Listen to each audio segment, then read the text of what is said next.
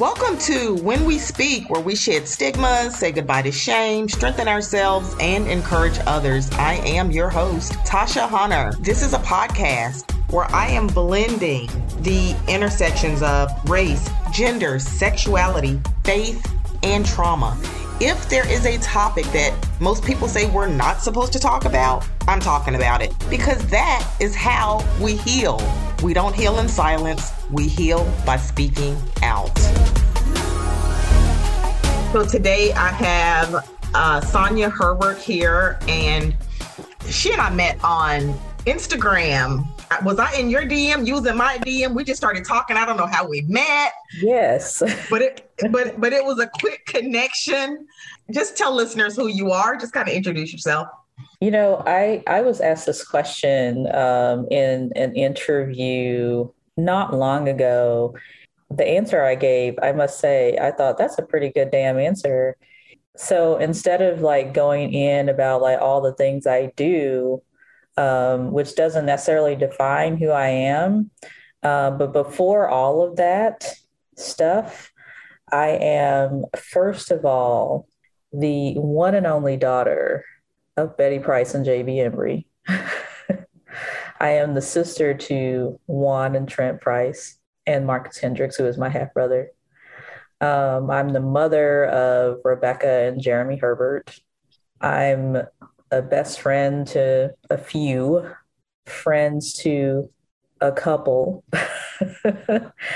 I'm a mentor to many folks, um, maybe um, a counselor to some as well. But I mean, those that's who I was. That's who I am. Like, you know, that's where I came from.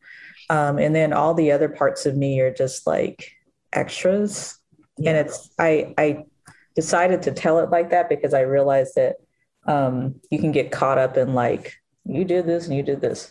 Now, besides that, now that you know who I really am, all the other parts of me are um, I'm a classical Pilates instructor. I consider myself a rebel, and that's a whole other podcast within that industry.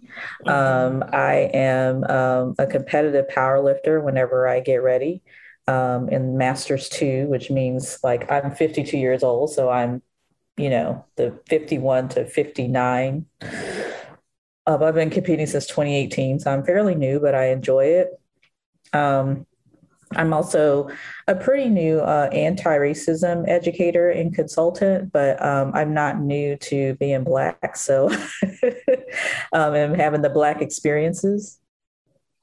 So, yes. Y'all don't see me over here, but I'm like, yes, bitch. Yes. yes. I'm not new to being Black. I'm not new yes. to being black. I've black. been black since day one. Since okay. day one, in utero, everything. And yeah. um, on my birth certificate in 1968, it has Negro by my name, Negro by my mama name, and Negro by my daddy name. so I've been That's black. It established in 1968. That's it. Yes. So so Sonia, what I love about your your intro is that sometimes we do get caught up. Like for me, I always say, you know, I'm a therapist, I'm an author, I'm a podcaster, I'm a military veteran. Mm-hmm. That ain't really shit. I wasn't born to be none of those things. We weren't that yet. we didn't know we're gonna be. First of all, I'm a black woman, mm-hmm. right? I'm a survivor. I'm a rebel. Like mm-hmm. all of those things that's yeah. who I really am. This mm-hmm. other stuff, that's just what I do. Like that's just those are just roles. That's not who I am at my core. Yeah. Mm-hmm. So I and and so just hearing you, it makes me now think of, about ways in which I want to reintroduce myself mm-hmm. when I'm being interviewed and when I'm you know out here in these in these streets. You know, yes, yeah, yeah, yeah, yeah, yeah. So, so I want to talk about your work with anti-racism because when I started following you on social, mm-hmm. and with a whole bunch of other bomb ass black women who are mm-hmm. doing this work of anti-racism, yeah. you have a very specific niche. You're not just saying I'm an anti-racism educator. No, mm-hmm. no, no. You're an anti-racism educator specifically with and correct me if I'm wrong, is it with yoga, Pilates, uh, fitness? Is that is that kind of your, your niche or? Yeah, with the fitness industry as a whole, with a um, specific emphasis on Pilates because that's the in, that's the industry that I do my work in. That's where I work mostly, and that is the industry that I disrupt and have disrupted many times and where I found that we were underrepresented or just not represented at all. And out of that, out of knowing that we were not being represented and the feelings of loneliness as a black woman within a industry like Pilates that's very white centered, I founded Black Girl Pilates in 2017. And so that was kind of my part of my answer to that um, loneliness and bringing us, those of us in the industry feeling the same way together. And as a collective, and mostly I'd, I'd say, I don't even want to say, um, yeah, as a collective, we have uh, disrupted the Pilates industry. And um, alone, I'll say, you know, I do uh, a lot of education and I've done some calling out. I've named some names too. Um, I've lost some friends behind it, or so-called friends, even some black friends, really. Or I found out. Let's just say I didn't lose friends. I found out. I found out who really was who really was riding with black liberation. I won't say me, but who was really riding with black liberation from the black community. And um, white people, we already knew what they we already knew what they were going to do anyway, so it's no big deal. I had been thinking about it for a long time because the very first anti-racism educator that I met was this woman named Catrice M. Jackson. And most people kind of feel that she's a bit uh, radical in her approach. I like her approach. I understand it. Um, we're all not our all of our approaches are going to be different. I remember her asking me if I would consider helping this one Pilates studio do like an anti-racism plan. And I was like, yeah, but I was like, I've never done this before. And she's like, you could do, you can do it. She said, you black, right? And I was like, yeah. And not that that constitutes us being able, like we should, because we black, we can, you know, oh, of course we can be anti-racism educators, blah, blah, blah, blah, blah.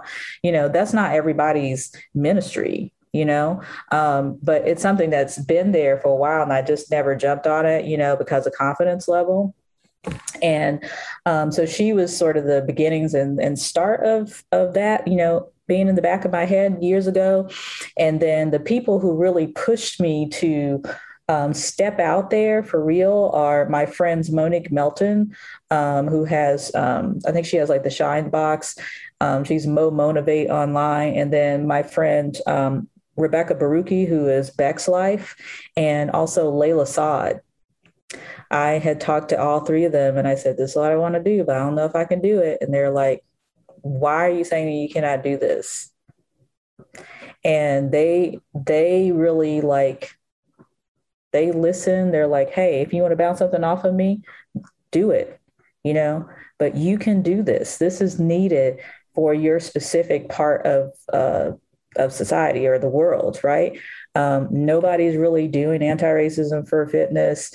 Definitely not doing it for Pilates for sure, but definitely not for for fitness. You can do this, and so I just was like, okay, let's let's see what happens. I know what I'm getting myself into because I know the um, the kickback that I got for starting a uh, affinity group um, that does not include not one white person at all, other than like my my sisters who are biracial, but not one white person is present in that group. Um, so um, I knew what I was. I was already kind of prepared for the kickback I was going to get once I, you know, put that out there and started speaking out a little too much so in 2017, you decided to um, to kind of create your own lane mm-hmm. And and start speaking out about racism, white supremacy within the Pilates industry. Mm-hmm. Was there a specific event that kind of ignited this drive, this passion that you have for it, and, and just said, you know what, it's now. I got to do this now. Was there? I know a lot of people say, well, it was George Floyd, or it was, it mm-hmm. was Trayvon, or it was, you know, Michael Brown, or whoever. The, you know, so many black people, sisters and brothers, we've lost. Was there a specific event from that, or was there something else that happened? You know what's funny is that um, there was it wasn't. And and during that time you know as we both know in 2017 like there was the ferguson stuff. There yes. was lots of things that are happening with michael brown and all kinds mm-hmm. of things like that. And it wasn't them. You know what it was? It was a breakup from a boyfriend who was horrible. Who was just a narcissistic asshole. And yeah. there i was yeah it had nothing to do i mean it had to do with black people but didn't have to be with, about black people. But um yeah i i found myself just wondering um, what I, you know, what what am I really doing here? Like, what am I really doing?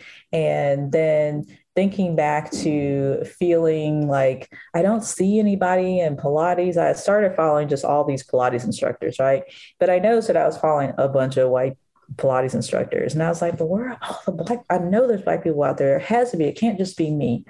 It can't just be me, my teacher, another teacher trainer and like two other friends that I know. I mean, it can't just be the five of us. Surely there's other people out there. And so um, I just kind of went on a search, you know, to do it. And, you know, I really didn't expect for it to blow up the way that it has. Um, and I mean, there's, you know, there's lots of podcasts out there with me, articles I've written um, about the group and why I started and all that kind of stuff like that. Um, and how, you know, I mean, we did experience some controversy because it's an affinity group, you know, because we don't, I don't allow white people there. Yeah, it wasn't like, it wasn't one of the, it wasn't like a Michael Brown, George mm-hmm. Floyd, Breonna Taylor thing. It was just because this motherfucker was horrible. And yeah. it just made me sort of like stop and think. I was kind of in a valley, right? And I didn't, mm-hmm. I was feeling kind of depressed and, just kind of wondering about like what's you know what am what am i doing next? Or am i doing anything next? Or am i supposed to be doing this? Or and it came right then and there. Now here's the interesting thing. And i just realized this literally like maybe two months ago. So there is um, there's a pilates elder um, and of course, that's a whole podcast, but the elders are folks who worked specifically with Joseph Pilates. Two of the elders are actually uh, one is a brown woman, Puerto Rican woman, and one is a black woman, Kathy Grant.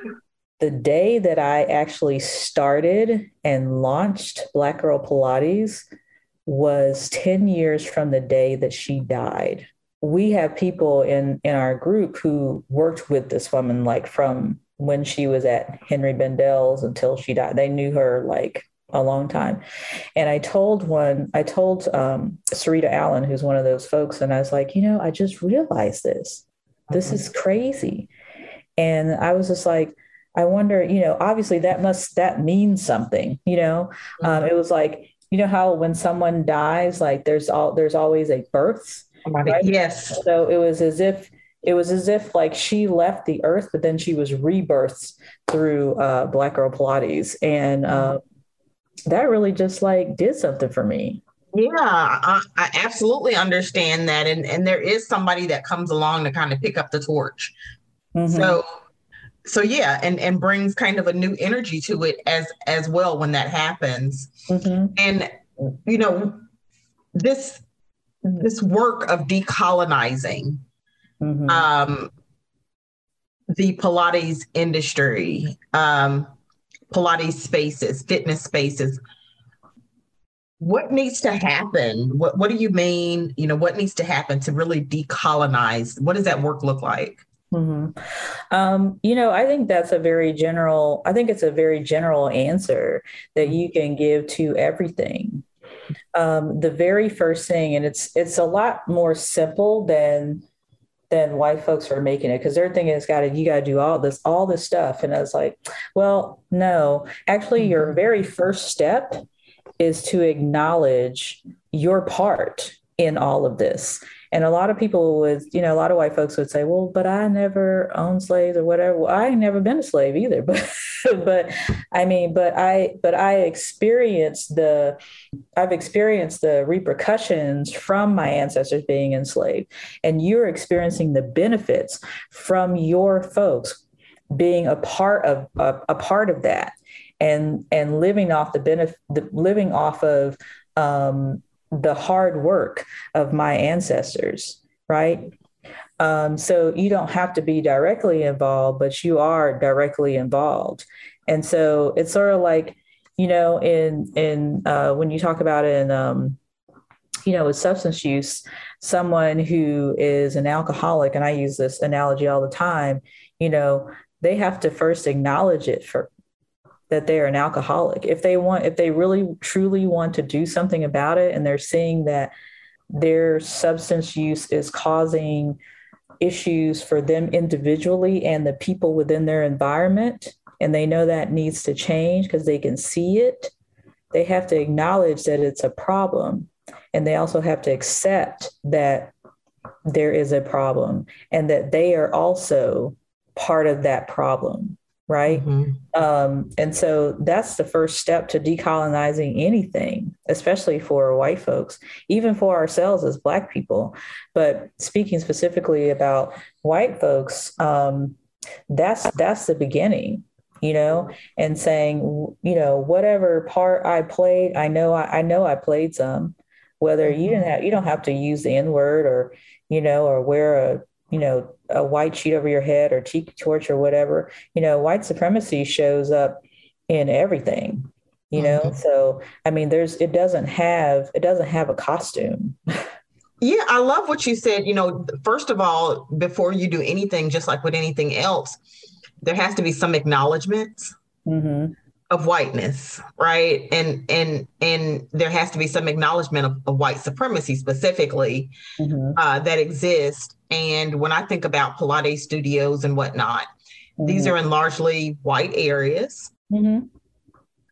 uh, the classes are pretty much majority white mm-hmm. typically there's a specific body frame that exists mm-hmm. and and so thinking about who's being hired yeah what's who are the people that are on the marketing like teams mm-hmm. who are the mm-hmm. people that exist on the commercials or on the marketing materials in the magazines mm-hmm. so that's in my mind and i don't have near the, the knowledge that you have mm-hmm. but when i think about pilates i act I automatically historically have always said that's some white folk shit right there yeah, exactly it, it, it's never felt yeah. like it was for us because i never and partly because I'm, i live in a small town. I mm-hmm. never saw Black people represented. So yeah. I don't know if you have anything. Yeah, go ahead. Or even, or doing it, you know? Mm-hmm. So mm-hmm. imagine mm-hmm. you have someone like Kathy Grant, who at that time was the only Black woman teaching Pilates, period. Mm-hmm. And so she was the reason why um, you know, many of the black celebrities and artists and etc. you know, came to her because they're like, oh, there's this exercise method, but damn, there's a black woman who actually teaches it. So let me let me go over here and see what this is about because I've heard about her. I feel like within our plot within the Pilates industry that she's very popular, right? But she's also she's also uh, her blackness is also erased right mm-hmm. so they they benefit off of her knowledge because she was a brilliant woman mm-hmm. um, but they erase her her blackness they say well you know she was a black woman and she you know they give the his you know the history stuff but but at the same time they're also erasing her blackness at the same you know besides um, just talking about like that she was a black woman and she grew up in you know the civil rights era and blah blah blah and they wouldn't let her do ballet with the other white kids all that stuff you know um, and so it's kind of like they're giving her this martin luther king history um, and quoting her you know but then they're but but they're also not acknowledging her blackness and her true lived experiences you know they're mm-hmm. just kind of, you know, going back to uh, decolonizing Pilates, and we talked about like acknowledgement and and acceptance. Mm, I just want to drive home a point that that's also individual to like this is a this is anti-racism decolonization is individual work and it's it's it's like surgery you know it's like open heart surgery mm-hmm. and you're you know you're replacing someone's heart um, with one that's that's that's uh, healthier right? Um, and it takes a long time to recover from that surgery. And you have to go through all this physical therapy and healing and things like that right? So that's what that's what decolonizing anything is. Because when you start looking at yourself and and you acknowledge that you are also yes i've been a part of the problem. Yes i've actually done this. I've thought this. Maybe i've said it. Maybe i didn't. You know that's when you your eyes start to open and the things that you thought were just you know well that's just normal you find out it really isn't normal at all. Mm-hmm. it's actually just white supremacy. It's yeah. not, it's not maybelline. It's white supremacy. yeah and where does white privilege where where does where do you see white privilege existing in the world of Pilates? Mm-hmm. Um, we see it a lot on, you know, they when they have like conferences, workshops, um, all these fests, as I call them, mm-hmm. this fest, that fest. Um, the majority of the speakers are, um, you know, they're they're white. They're, they're your white uh, Pilates Hollywood folks. Now, since last year, things have changed, and you are starting to see black faces, right? But that doesn't always mean that it's going to be a safe space. It doesn't mean that there has been change either, because we've mm-hmm. seen that happen before. We've right. been there, done that before all of this. We've right. seen it happen before. But but the the individuals have not changed. And when the individuals don't change, then the environment doesn't change. Now that it's sort of in, it's in to have Black people, you know, what they do is, what white people do is they pick and choose specific Black people to be a part of their events, right? So I went through and I was looking at all of the different conferences and conversations and all this kind of stuff. And I started seeing the same faces. And so it's like white supremacy, right? And good old boy systems showing up. So they find they find the black people that they like. And this is no shade against any of those people because I know all of them and they're all brilliant and amazing and all this stuff like that and gifted. But what I'm looking to see is am I going to see those same black faces in the next couple of months? Because if I do, then that's a problem. Because what that says is that you're really not doing your individual work. Because deep work will say, okay, these are great, but this isn't all the Black people out there there's some other folks out there. Let me go see who else is out there. Let me see what other voice is out there. Let me find voices that that scare me, that trigger me. But I know that I know that I need this because that is my individual work. And so that's what I'm looking to see. Okay, cool, you brought in all these people, but am I going to see the same group of Black people running through all of the same workshops, doing all the same interviews? Is that what I'm going to see? Because if that is the case, you have not changed and you have no plans to change. You are trying to create um, a very comfortable bed of white supremacy with a black face. It, it almost seems like that could be adjacent to tokenism.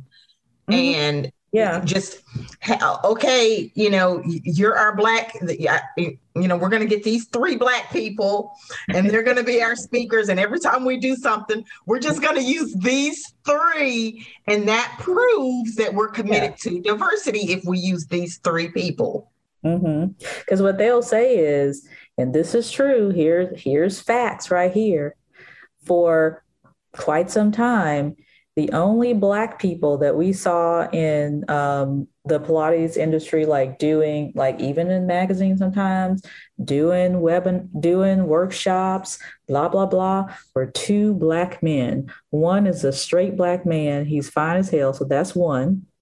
Two, guess what the other uh, black man was? They love their gay men, mm-hmm. so they put all of the um, they put all of the black community on them. So anytime they would, uh, anytime, you know, maybe we would bring up, you know, well, we don't, there's no, where's the representation? Then their first thing is like, well, there's Chris Robinson, there's Brett Howard, but mm-hmm. does you can't put all of the black Pilates community on on their backs. You know how many other black Pilates instructors are out here? And there's no there's no excuse now because none of them can come back and say, well, I can't find nobody. You a lie. All you have to do is go over to our our Instagram and there's a whole bunch of them. Or you can even reach out and say, hey, you know, I really I realized that um, my event that I had was just nothing but white people. Mm-hmm. And so I'm working on my individual shit and I'm trying to change that. And I, you know, I love to have some speakers that I can pay can you recommend? Absolutely. I got four, almost 500 of them I could recommend that you know, identify as women. And if you need some dudes, I got some of them too. Need That's it. Some gay people, some queer people, I got some of them too. Looking for some for some trans, uh, black trans folks to certify. And when. I find them, I got them too. but I, I I think that um, you know, the proof is in the pudding, you know, sometimes you have to sit back and sort of watch things. And I was mm-hmm. telling my group that I know y'all are really happy that these organizations have, you know, um, and you know, invited you in and giving you this amount of control and are sponsoring you and stuff like that. But you cannot get happy Mm-hmm. We can't just be like, okay, whew, it's done. It's not done. Like that's the beginning. Go back to the two black people that they're they've been using for decades. Mm-hmm. Or three, really, if we put in Kathy Grant. The three black mm-hmm. people that they've been using for decades. Mm-hmm. And if we said anything, yeah. they'd be like, well, there's Kathy Grant and there's Chris Robinson and there's Brett Howard or whatever. But they don't, they're not the entire black community. And there's so many other people out here. So well, you think they it, will not do that again with this new group of black faces? Yeah. Sonia, everything you said is making so much sense to me because I think about the conferences that I've attended mm-hmm. where you may have 30 different white people. Mm-hmm. If you can have 30 different white people, you can have 30 different people of color or 30 different black people.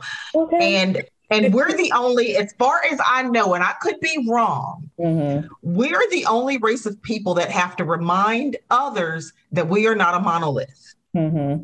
We literally are not, just like you're yeah. not, mm-hmm. we're not. Mm-hmm. so when you bring us to the table, mm-hmm. if you if you bring you're going to get diverse perspectives because we all have diverse experiences and backgrounds. Right. We all come from, you know, there's black people in Panama who teach Pilates. There's yes, you know, there's black people from down south. You know, down south black people is different from up north black people. You know, or as I would say, or as we would say in the black community, rather, down south niggas is different from, up north. Yes. They they are. Yes. They're different. Yes. You know, and West Coast niggas is different than East Coast niggas. But we all black at the end of the day, and we're all going to get on the boat, right? So what makes us what makes us uh, not a monolith? Cultural differences, right? I was married to a British West Indian black man Sometimes I don't know what the hell he was talking about. And sometimes he didn't know what the hell I was talking about. Cultural differences, right? Mm-hmm. You know, hair texture, you know, like my hair texture is different than yours. Mm-hmm. It's different than my daughter's. You know, my nephew's hair texture is completely different than mine, but we all still black though. You know, um, you know, even ethnicity. My nephew is also half Mexican, so he is he is also Mexican. You know, I ain't, but he mm-hmm. is. You know, um, and so those are the things that that don't make us a, a monolith. um, and I'm bringing this up because I did a whole talk on misuse of the word monolith. Um, particularly in our community, they were like, oh, we're not a monolith, we're not a monolith. But what that doesn't have anything to do with, it doesn't have anything to do with choice and opinion, mm-hmm. because you and I could have differences of opinions on things. Mm-hmm. Um, like for instance, and this is what I used in my live. Like for instance, like you could you could choose to um, co-host your podcast with a white woman, but I'm not.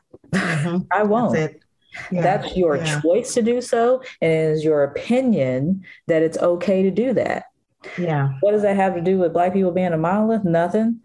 Choice and opinions are, are different than being a monolith. Yeah. We're talking about culture and culture. and all that stuff. That's what we're talking about. When you talk about like, whether I want to be independent or you want to be a Republican or you think that black people had a choice to be, you know, slaves or not, those are opinions and mm-hmm. choices to feel that way. I just wanted to bring that up because I was really proud of myself when I did that talk. no, because that's important. When when I think about black people and and we are, as we know, the global global majority. majority. Yeah, we are. Mm-hmm. So when others try to just like lump us into one, well, you can't. You can't. You literally can't because the cult. we all have different cultures. Take Africa. That's a whole continent. You're yes. gonna tell me uh, Zimbabwe and Gold Coast and and Ethiopia and Egypt, which is also in Africa, people. So get it together. I mean that all of those people, all of those people are the same. They don't even speak the same language. yeah, There's yeah. so many dialects, you know. But well, Egypt, let's take them out of it. But there are Black Egyptians. But we all Black though. So yeah. I have a I have a follow up question. Earlier, you talked about black people being safe, and and I will admit that there I am at a stage in my life I am very nervous about being in majority white spaces, and I really try not to be, if at all possible. I try not to be in a room in a space mm-hmm. where there are no people of color. Mm-hmm. It, it feels unsafe for mm-hmm. me. Mm-hmm. But in terms of the Pilates world, what do white folk, what do they need to do if they're committed to anti-racism? What's something mm-hmm. that they can do to create safety for Black people? I want to feel safe with them individually. I was like, can I walk? You know, I said, let's just say that there was an issue within the Pilates studio between me and a client another instructor is there, the white instructor is there, and they're they're seeing what's going on. Obviously, the client is always going to be white most of the time. You know, here I am going back and forth with the client. You know that the client is wrong. There's mm-hmm. most of the time that they are, and you're standing there. You're standing there watching. If you're doing, if you're really doing some deep individual work, you will pay attention to what's going on and look for any signals for you to jump in and and help if you have to look for signals to jump in or when things are said and done going and checking on that coworker and say hey i saw what happened and this was racist or whatever and um, if you need for someone to be a witness i will go with you to the manager blah blah blah blah blah and say i saw it it was racist and something needs to be done about that client or whatever. Like that's a person that's actually doing the work. That's a person who is making themselves safe. But I think also not just doing that type of work, but making yourself safe is is also acknowledging when you fucked up.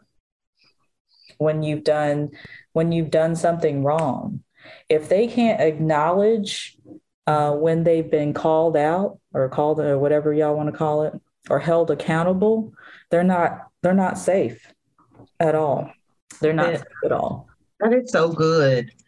And support me on you can't support me on one hand, but then when you called out, decide that well i don't understand what's wrong okay then you're not really you're not really doing the work that's that's part of the work that's just that's I, t- I tell my students i'm just like it's adult shit. Mm-hmm.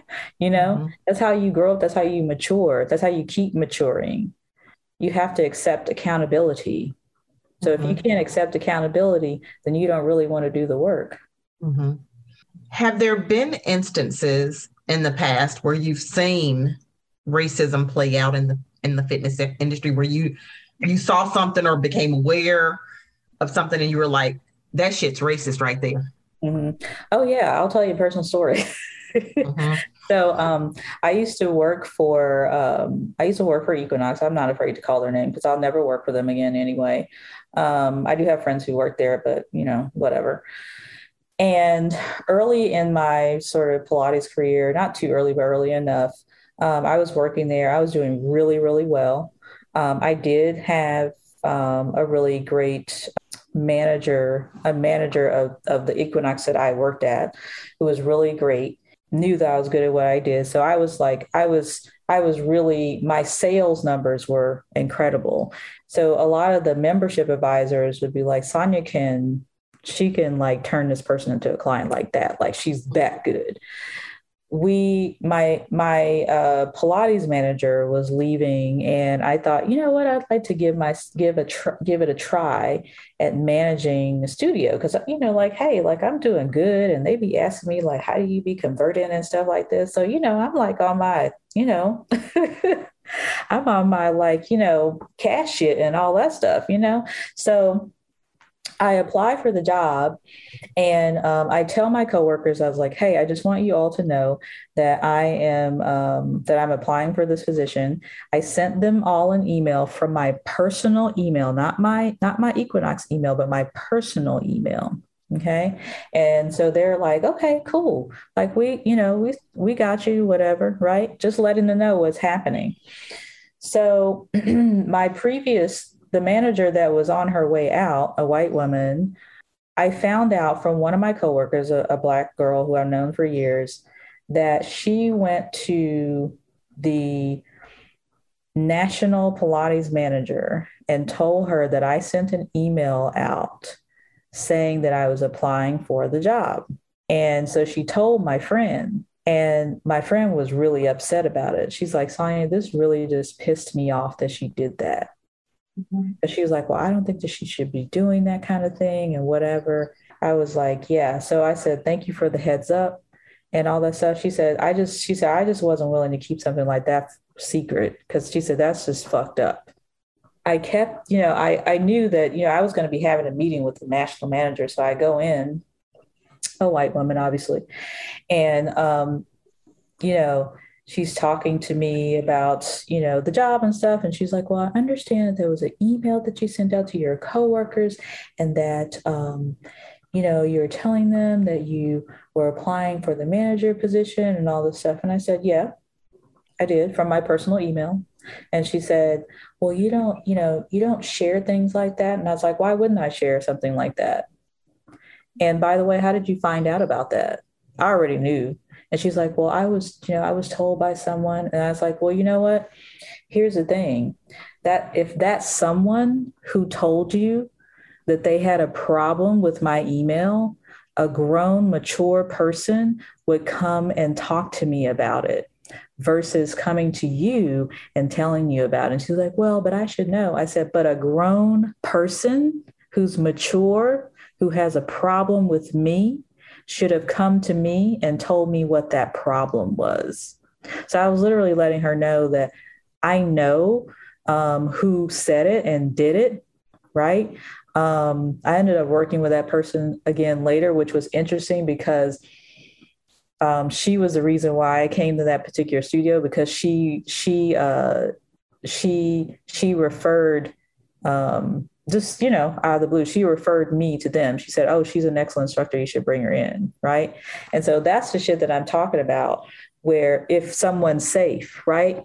You're supporting me on this hand on this part but you're but you're stabbing me in the back on the other side right? So that's not that's not a that's not safe right? Yeah that exact scenario i just want to say Mm-hmm. I have seen that scenario play out in every organization that I have worked for, where, and I've seen it in white and black people, but I'm gonna just talk about white people right now. Mm-hmm. Where I'm your friend over here, mm-hmm. and I, and I'm and, and I'm cool yeah. over here. I got your back over here, and I'm even gathering information though, right? Okay. Mm-hmm. But then when you turn your back, or if you're not in the room, I'm gonna stab you. I will stab you in the back first chance I get. And, yep. and and I might try to get you fired. I might try to get you written up. Mm-hmm. I have seen that scenario play out so many times between white people in leadership, mm-hmm. white co-workers, white military members. Mm-hmm. I mean, they literally will try to end how you provide for your family, how you feed yourself, while yep. at the same time acting like they're your closest friend. Mm-hmm. Yeah, and that's not that's not a safe person. Again, you can't you can't be held accountable or don't understand why you need to be held accountable for something that you did, but then you want to act like you want to support me. So you can't, yeah, you can't be on one side. I mean, that's not even anybody's friend. If we take right. the race, if we take the race stuff out of it, mm-hmm. like even if who you know whatever let's say we're just all we all had no color you know and you did that to someone. Like would you want that person to be your friend? Mm-hmm. no. Like you gonna refer me and you're gonna and you're gonna stab me at the back at the same time? Like hmm, you're not safe. You're not safe at all. Well and uh my listeners have heard me say this thing that i'm about to say. They've heard me say it before and i'm gonna say it right here again. Everything that is wrong in the world. As far as I can tell, I could be wrong. Mm-hmm. It is steeped in white supremacy.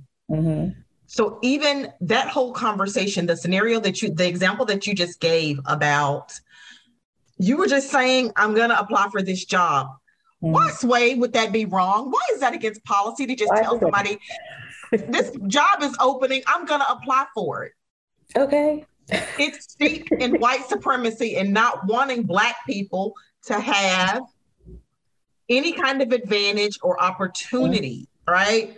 Unless they they want to be in charge of the opportunity. You can't do this.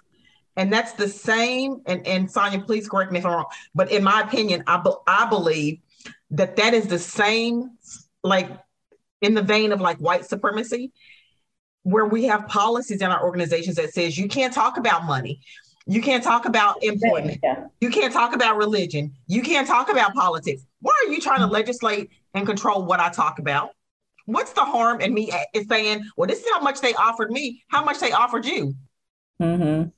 what's the harm in comparing because if we don't start talking about these conversations these things openly mm-hmm. how do we know that, that equality exists. Exactly. How do we know that a company really is anti-racist, a- anti, you know, against homophobia? How do yeah. we know if we're not having open and honest conversations? Conversations. Yeah.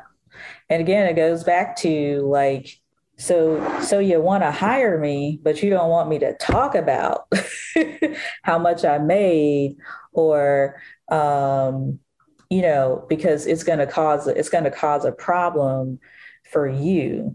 Why would you want to hide something like that when you can easily actually go on Google and find out what you know someone makes, uh, depending on the industry, what someone yeah. typical average, uh, what someone makes, uh, you know, and stuff like that, right? It's it's interesting to me how um, I've had you know other times where white people have tried to again, another story. This is a Pilates story. Someone um, at my current studio, I, I don't think she's working there right now, but she's a master teacher, right? So I met her years ago, like in my early, I, you know, I was just a, you know, I was, I was, you know, pretty new. She thought I was an excellent instructor, which she's right. And so I found out that she was working there. And so, you know, I mean, I'm a pretty nice person, you know, contrary to popular beliefs. And so, you know, I was like, hey, you know, it's been a while. I hadn't seen you in ever, or whatever. I remember you telling me oh, I was a great instructor. You're right, obviously, all that stuff. So then you never know anybody until you start working with them.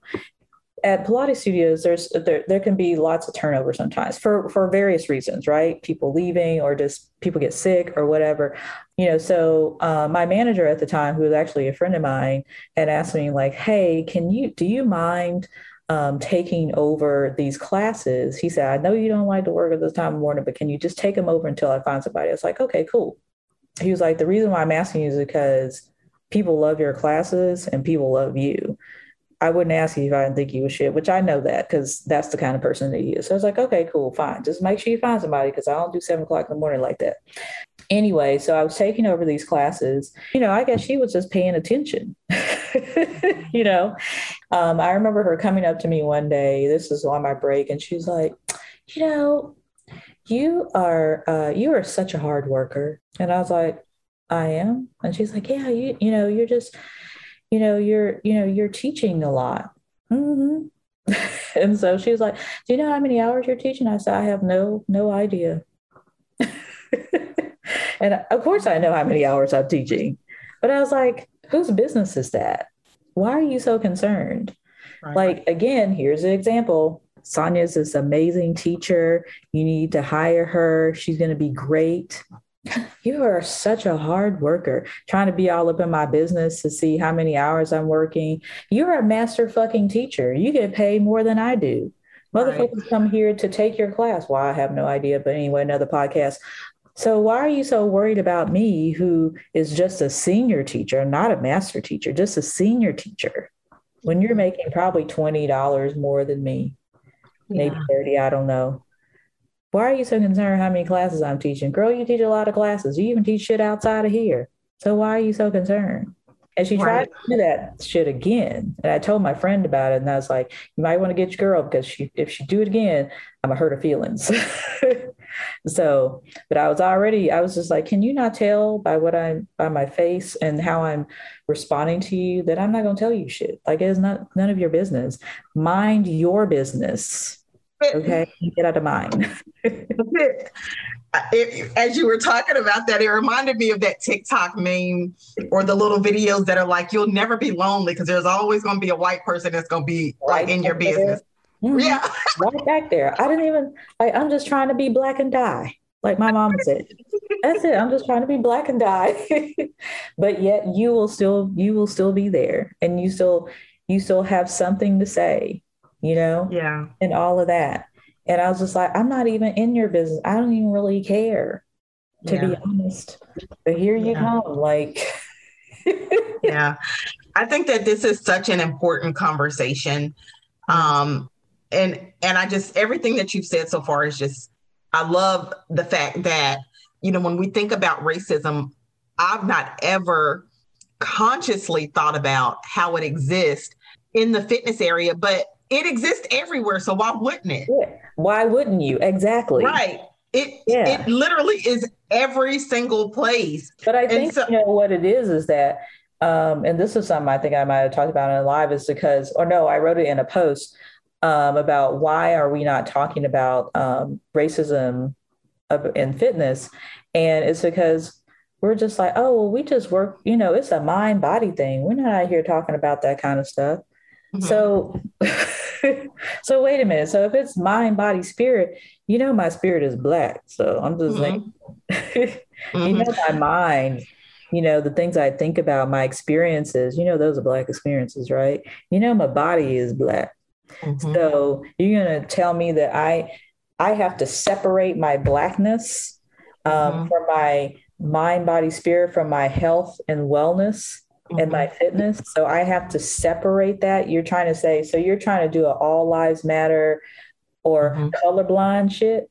Mm-hmm. Like, no, it doesn't. This mm-hmm. is an industry like any other industry, like mm-hmm. finance. There's, you know, like social work. We're both social workers, right? How many times have we seen racism show up in social work? And people would say, but we're out here helping people. It don't make no difference. How many times have we seen it? How many all the time? Yeah. Yes. How many white social workers have we seen come into agencies where the primary um, clientele are black and brown people, regardless of their intersection? Do therapy with them, do case management, be supervisors, be program directors, be directors of programs, be on the boards of these organizations, and make decisions based upon our communities. It's the same thing in Pilates, in the fitness industry. Who's on their boards? White folks. Who's at the top of the food chain? White people. You can put as many black lower level management folks if you want, as you want, but ain't nobody up here look like me and ain't nobody up there making no decisions. So none of this. So separating, you know, into like, you know, well, there's racism over here because they trying to put it off in politics. Like, well, there's racism here in the politics, but if I remember correctly, um, what about two years ago, um, we found out that one of Equinox's uh, board members or guys that I guess is partial owner or something of of the Equinox brand and and um, all the other like Blinks and Pure Yoga and all that stuff, that he was giving money to Trump. So you what what are we talking about here? Yep. Where's the where's the disconnect? Because I don't see none.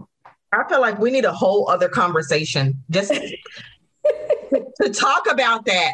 How you will have these white folks who will swear that they're not racist. Oh yeah.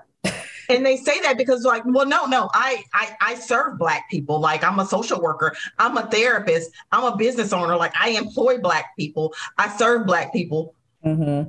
but then they will vote for trump oh yeah they're, they're gonna load up on their guns Mm-hmm.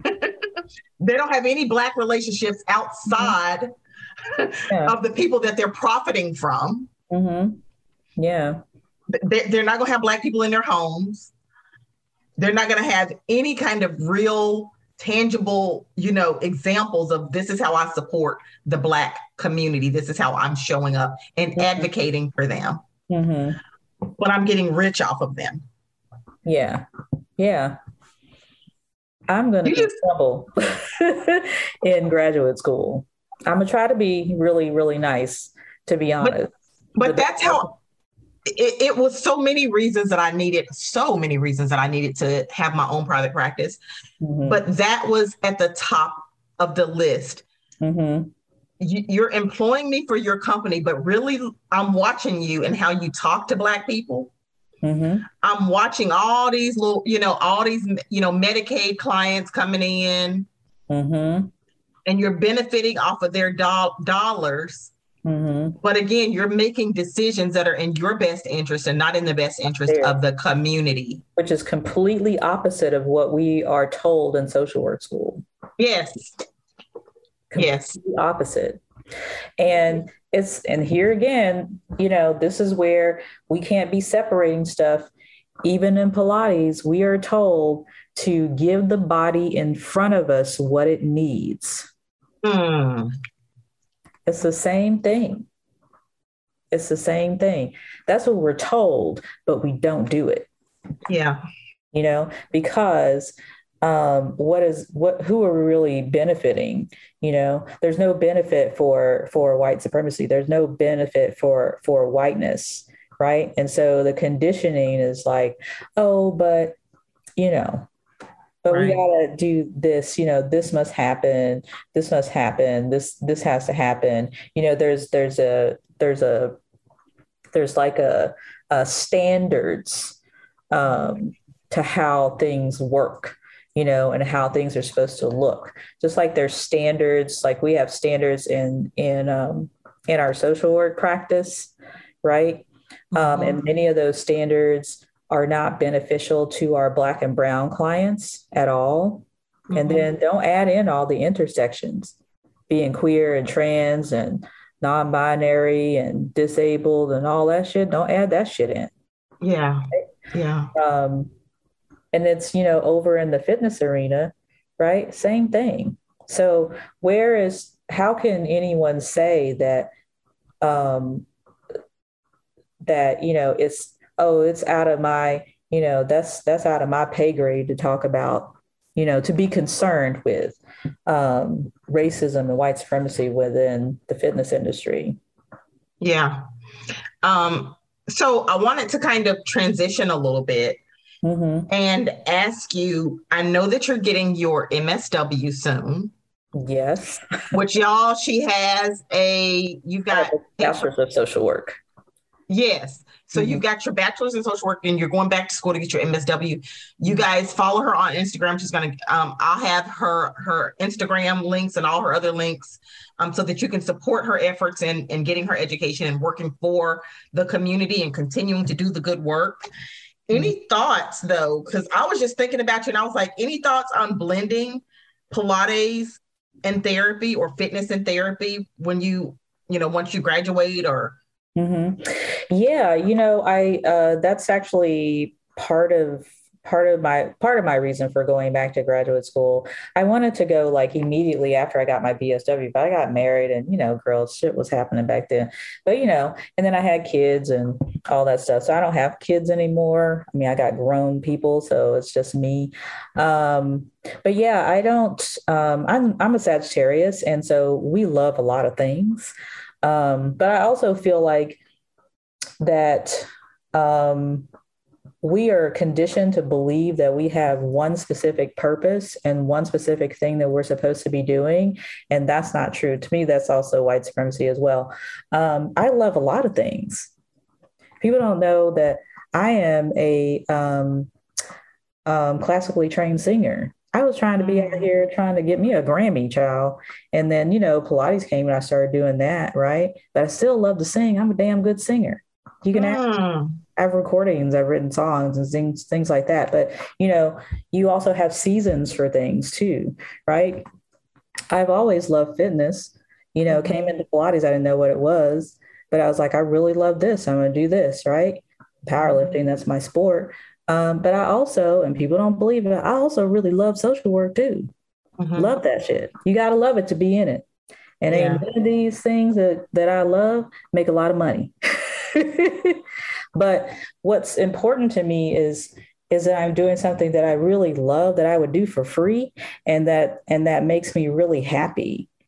That's what I loved about my mom and how I tried to raise my kids. It's like she was like, I don't care what you do, as long as you're not going to jail, ain't nobody gonna die, and I ain't gonna lose no money from it.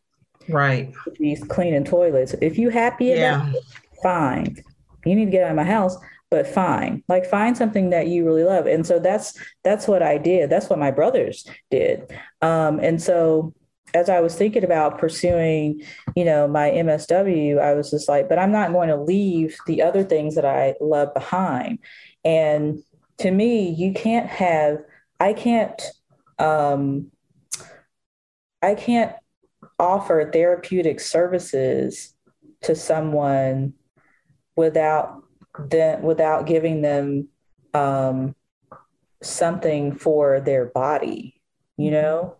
Um, this is for their emotional support, right? But what else? Therapy is not, it is not the end all and be all, nor is fitness.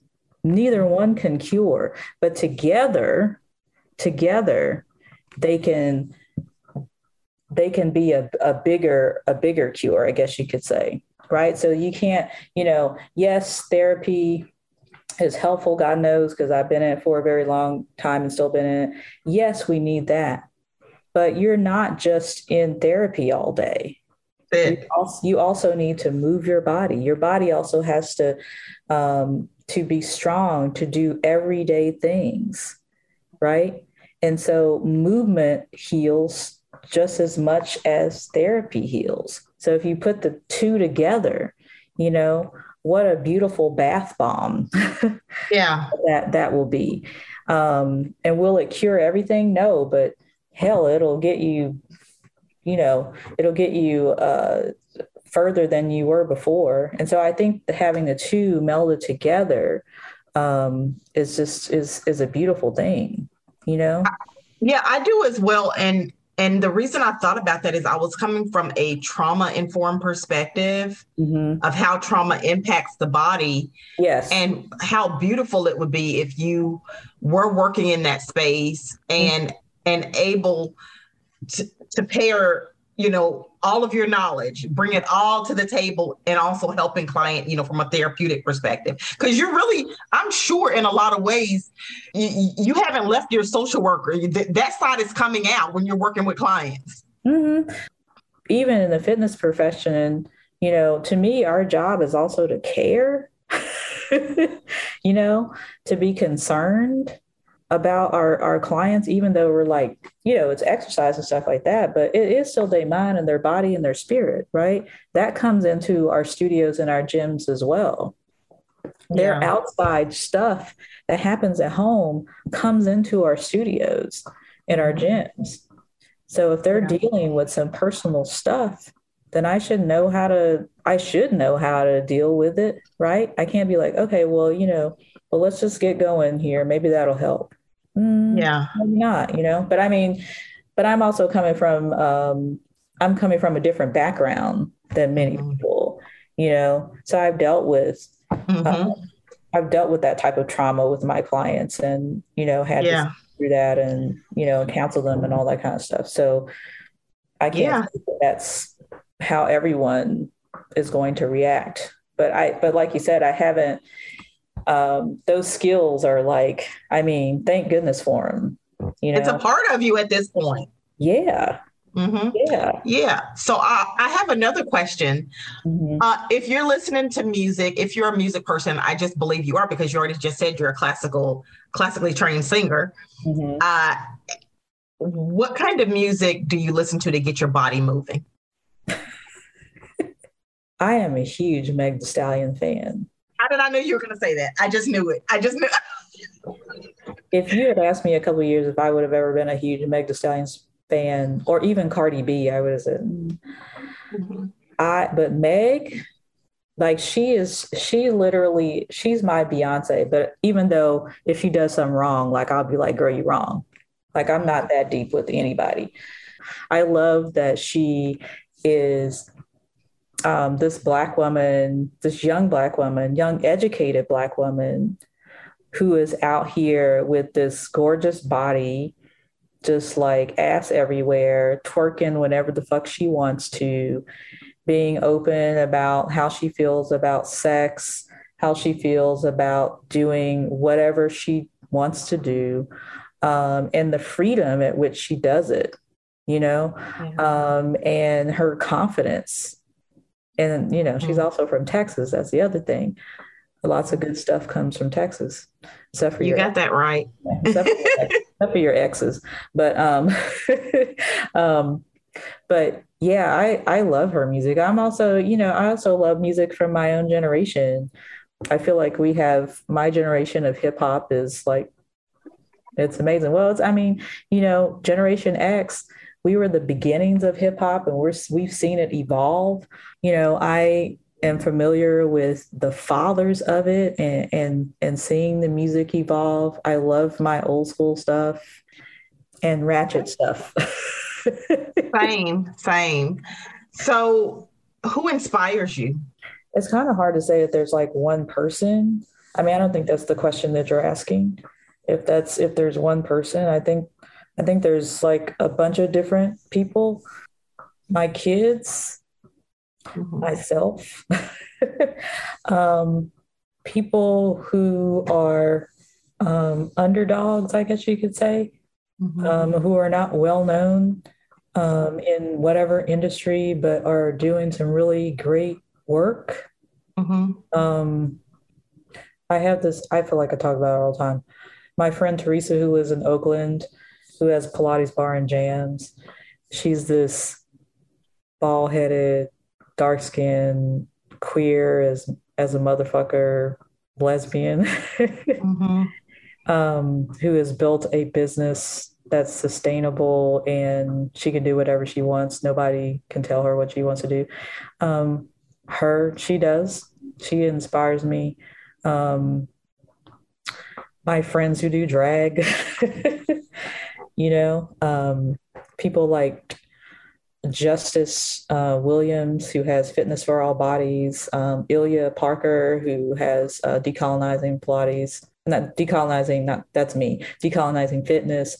Um, you know, my trans family, they are my trans family. Um, yeah, there's just, I mean, there's just not one thing. Sometimes music does. Yeah. Songs inspire me to do things. Um, you have always, you've been an inspiration as a friend. Oh. Fellow social worker. Who makes you laugh? Who or what makes you laugh? Katt Williams. I love oh. Katt Williams. I know that he's, you know, he's probably no bigger than I am, but I think I think he's one of the most brilliant comedians out there. And if you watch his comedy, like he has so many messages in there. And I mean, he cursed a lot, which is fine. I totally love it. But like, he has so many messages. And I, I mean, I just call him like a street prophet, mm-hmm. you know? Mm-hmm. And, you know, people probably think, you know, he's ghetto or whatever, but that man is actually brilliant my older brother turned me on to Katt Williams, and he was like, "Man, listen, y'all don't know, but." Mm-hmm. Um, mm-hmm. So, if anybody is trying to find you on social media, or they want to connect with you, or they want to support your work, can mm-hmm. you share all of the ways that people can find you and support you? Mm-hmm. Well, on Instagram, you can find me at the T H E Sonya with a J R that's my middle initial, and Price, that's my name that I plan to buy back sometime soon. And my last name, Herbert, which is my married name I'm trying to get rid of. That's a whole commentary on that whole thing, right? But it's the Sonya R. Price Herbert um, at on that's on Instagram. Um, I also run two other platforms. Um, I run I run Black Girl Pilates, and it's just girl, no S, Pilates with an S. I also run uh, Melanin Brothers of Pilates. Um, and so those that's my Instagram. On Facebook, you can find me personally, um, Sonya R. Price Herbert. Um, yeah, I mean that's mostly where I am. I mean, obviously I have a website, but you can always go in the link in my bio on my Instagram and see see all those things. And then if you want to, you know, Google is free too, and you can also you can Google my name and you'll see every article probably that I've been I've written or articles where my name has been mentioned for some reason, podcast interview, there's pictures, all that stuff. So yeah. Awesome. Well, thank you so much for being on my podcast. I've loved every bit of this conversation, and you're so, you're just amazing. I just love you. I love you too. This was a great conversation. I felt like we were just, it's, it, it's, it's like one of those fireside chats, you know, and people get yeah. to kind of sit in and, and listen, you know, yes, conversation between friends. Yep. Mm-hmm. Thank you for joining me this week on When We Speak. Please make sure you visit the website at TashaHunterAuthor.com.